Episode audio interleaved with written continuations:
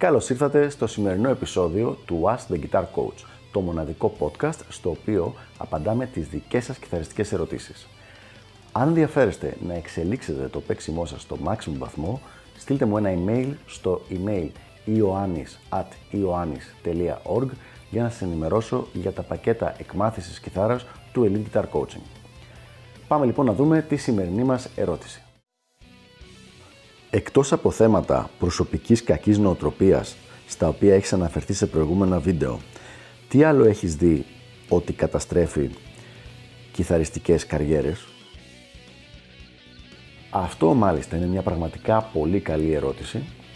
Ε, θα πω πέντε διαφορετικά πράγματα τα οποία έχω δει από την προσωπική μου εμπειρία ότι έχουν αυτό το τελικό αποτέλεσμα το μόνο, η μόνη διαφοροποίηση που θα κάνω δεν θα πω μόνο κιθαριστικές καριέρες, θα πω και κιθαριστική πρόοδο και εξέλιξη, γιατί μπορεί κάποιος να ήθελε να βελτιωθεί πολύ περισσότερο χωρίς απαραίτητα να το κάνει καριέρα.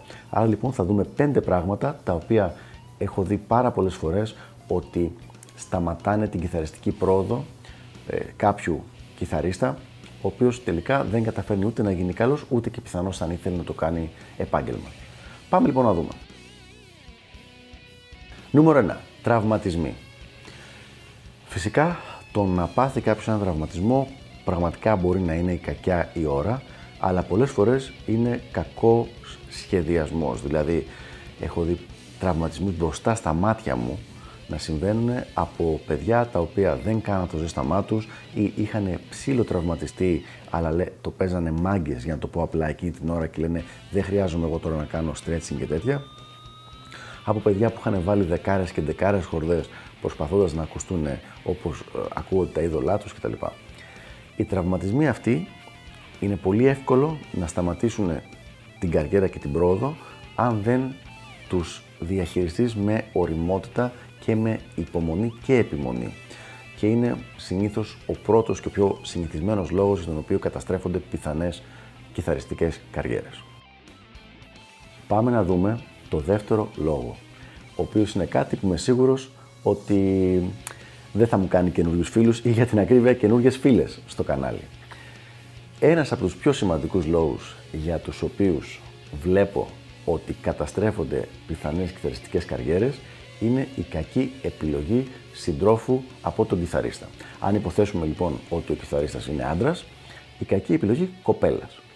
Η κοπέλα αυτή λοιπόν, η οποία διάλεξε τον κιθαρίστα αυτό και πολύ συχνά τον διάλεξε επειδή βρήκε πολύ θελκτικό το ότι το παλικάρι παίζει κιθάρα και είναι καλός κιθαρίστας, με το που γίνονται, τα φτιάχνουν και είναι πια μαζί, ξαφνικά αρχίζει να αισθάνεται απειλούμενη από την ενασχόληση ε, του παιδιού με το όργανο και αρχίζει σιγά σιγά όλο είτε να του βάζει λόγια, είτε να του γκρινιάζει, είτε να του δημιουργεί προβλήματα, είτε να προσπαθεί να τον χωρίσει από την πάντα του, να προσπαθεί να τον κάνει να σταματήσει αν ακόμα κάνει μαθήματα από τα μαθήματα, όλα αυτά τα πράγματα. Αυτό λοιπόν έχει ως αποτέλεσμα το παιδί μετά από λίγο καιρό να μην μπορεί να αντέξει αυτή τη συνεχόμενη πίεση από το τέρι του και να αρχίσει να απομακρύνεται από τους διάφορους, ε, από τους διάφορους μουσικούς τομείς. Ακούγεται υπερβολικό σε κάποιον που το ακούει απ' έξω, αλλά εγώ το έχω δει δεκάδες φορές σε μαθητές μου και μάλιστα σε παιδιά που είχαν και πολύ potential, πολύ, πολύ δυναμικό, δηλαδή θα μπορούσαν να φτάσουν σε πολύ υψηλό επίπεδο. Και δυστυχώς αυτός ήταν ο τρόπος με τον οποίο δεν το φτάσανε ποτέ. Πάμε λοιπόν στο νούμερο 3, το οποίο είναι η πίεση ή οικογενειακή. Δυστυχώς αυτό είναι κάτι το οποίο το έχουμε πολύ έντονο στην Ελλάδα. Όχι ότι δεν υπάρχει στο εξωτερικό, αλλά είναι όντως πιο έντονο στην Ελλάδα. Και το οποίο είναι το εξής. Όταν ε, το παιδί είναι πιτσυρικά, ο μπαμπάς και η μαμά λέει να μάθει κιθάρα το παιδί, να παίζει, να έχει ξέρει και μια τέχνη, ε, μουσική είναι, καλά είναι αυτά τα πράγματα και να είναι και κάτι για να μένει και σπίτι, να μην κυκλοφοράει έξω, να μην κάνει αλητίες κτλ. Κάποια στιγμή όμως, όταν το παιδί φτάνει 20-25 χρονών, μετά αυτό αλλάζει. Δηλαδή, οι γονείς έχουν στο μυαλό τους ότι το παιδί πρέπει να σοβαρευτεί, και να αφήσει αυτά τα πράγματα που έκανε στην εφηβεία. Οπότε υπάρχει μια συνεχόμενη πίεση, ειδικά αν μένει ακόμα με τους γονείς του. Άντε τι θα γίνει, πάλι κιθαραπέζει, ε, όλο με αυτό ασχολείσαι, μεγάλωσες πια, μας έχεις γεμίσει το χώρο με, το, με αυτά τα πράγματα, με αυτούς τους διαόλους εδώ πέρα, τους ενισχυτές, τα πολυεφέ, τις κιθάρες, τι τις θες στι κιθάρες, όλα αυτά. Είμαι σίγουρος ότι πολλοί κόσμος που ακούει αυτό το βίντεο τώρα θα γελάει και θα αναγνωρίζει πράγματα τα οποία τα έχει ζήσει ο ίδιος. Λοιπόν, αν λοιπόν δεν έχει την ικανότητα, γιατί μιλάμε για ικανότητα, κάποιος να αντισταθεί σε αυτού του είδους την πίεση, είναι ένα από τα πράγματα που σιγά σιγά, πολύ σπάνια γίνονται αυτό απόλυτα και απότομα αυτά, συνήθως γίνονται σιγά σιγά, βηματάκι βηματάκι, τον σταματάνε από την ενασχόλησή του γιατί βλέπει μια συνεχόμενη αρνητικότητα από το περίγυρό του. Νούμερο 4. Κακή διαχείριση χρόνου.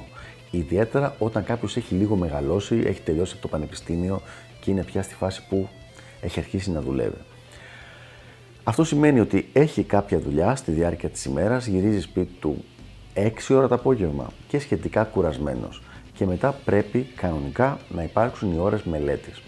Αν λοιπόν το, ο κιθαρίστας είχε συνηθίσει από τις εποχές που ήταν μαθητής ή φοιτητής που ήταν ένα πολύ πιο χαλαρό πρόγραμμα και καθόταν απλά και έπαιζε όσες ώρες ήθελε και όπως ήθελε στη διάρκεια της ημέρας και όποτε είχε όρεξη και με αυτόν τον τρόπο σιγά σιγά βελτινόταν μέχρι, νο, μέχρι ένα επίπεδο, αυτό που συμβαίνει τώρα είναι κάτι τελείως διαφορετικό.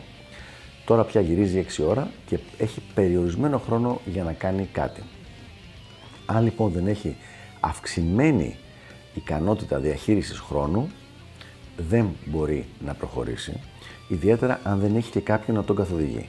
Προσωπικά πιστεύω ότι ένας από τους βασικούς λόγους για τους οποίους έχω πολλούς μαθητές στο coaching του δικό μου που είναι ενήλικες, που είναι στην ηλικία πούμε 25 με 40, είναι αυτός, ότι χρειάζονται βοήθεια στην διαχείριση του χρόνου τους για να μπορέσει να συνδέσει συμβιωτικά με την δουλειά τους. Όσοι λοιπόν δεν το κάνουν αυτό το πράγμα, δεν λύνουν το πρόβλημα αυτό, δυστυχώς δεν μπορούν να προχωρήσουν από ένα επίπεδο και πέρα. Και πάμε τώρα στο νούμερο 5, το οποίο είναι κάτι το οποίο το βλέπουμε πάρα πολύ συχνά και ειδικά στην Ελλάδα μετά την κρίση που έχει συμβεί είναι ακόμα πιο συνηθισμένο. Είναι μια γενικότερη απογοήτευση και με τη ζωή και με τη μουσική. Αυτό τώρα έχει πάρα πολλούς λόγους, τους οποίους δεν είναι, σίγουρα δεν είναι ούτε η στιγμή ούτε ο δικός μου ρόλος να εξηγήσω, αλλά όταν κάποιος ο οποίος πιτσιρικάς ξεκίνησε στα 15-16 να παίζει κιθάρα μέσα στο κέφι, μέσα στην όρεξη, ε, και πιθανώς και με κάποιες σκέψεις ότι θα γίνω rockstar και θα αλλάξει όλη τη μουσική. Και τώρα έχουν περάσει 10 χρόνια και ναι, μεν παίζει καλύτερα, αλλά δεν του βγήκε αυτό το πράγμα. Δεν τον παίρνει από κάτω, έτσι απλά.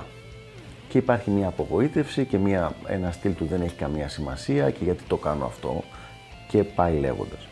Αν αυτό τώρα το συνδέσουμε με την καθαρή, καθαρά ελληνική νοοτροπία του ότι δεν κάνουμε κάτι από το οποίο δεν βγάζουμε λεφτά, δηλαδή όπου κάτι που, με το οποίο ασχολούμαστε ώρες έχει μόνο επαγγελματικό πιθανό λόγο και ποτέ ψυχαγωγικό με τη μορφή της αγωγής της ψυχής, τότε βλέπουμε ότι το γεγονός και μόνο ότι ασχολείται με την κιθάρα δεν μπορεί να το δει ότι απλά διασκεδάζει, περνάει καλά, κάνει τέχνη και είναι και μια θεραπεία για την πίεση της υπόλοιπης ζωής και λέει τι να κάνω, δεν πάει πουθενά αυτό το πράγμα, ε, μήπως είναι καλύτερα να τα παρατήσω, έχω και τόσα λεφτά που είναι μέσα σε εξοπλισμό, ε, ενώ θα μπορούσα πούμε, να τα κάνω κάτι άλλο και πάει λέγοντας, δηλαδή μια, μια μιζέρια, μια απογοήτευση, η οποία πραγματικά δεν έχει κάποιο λόγο, αλλά σίγουρα τον κρατάει πίσω από το να βελτιωθεί και να προχωρήσει παραπέρα όσο θα μπορούσε.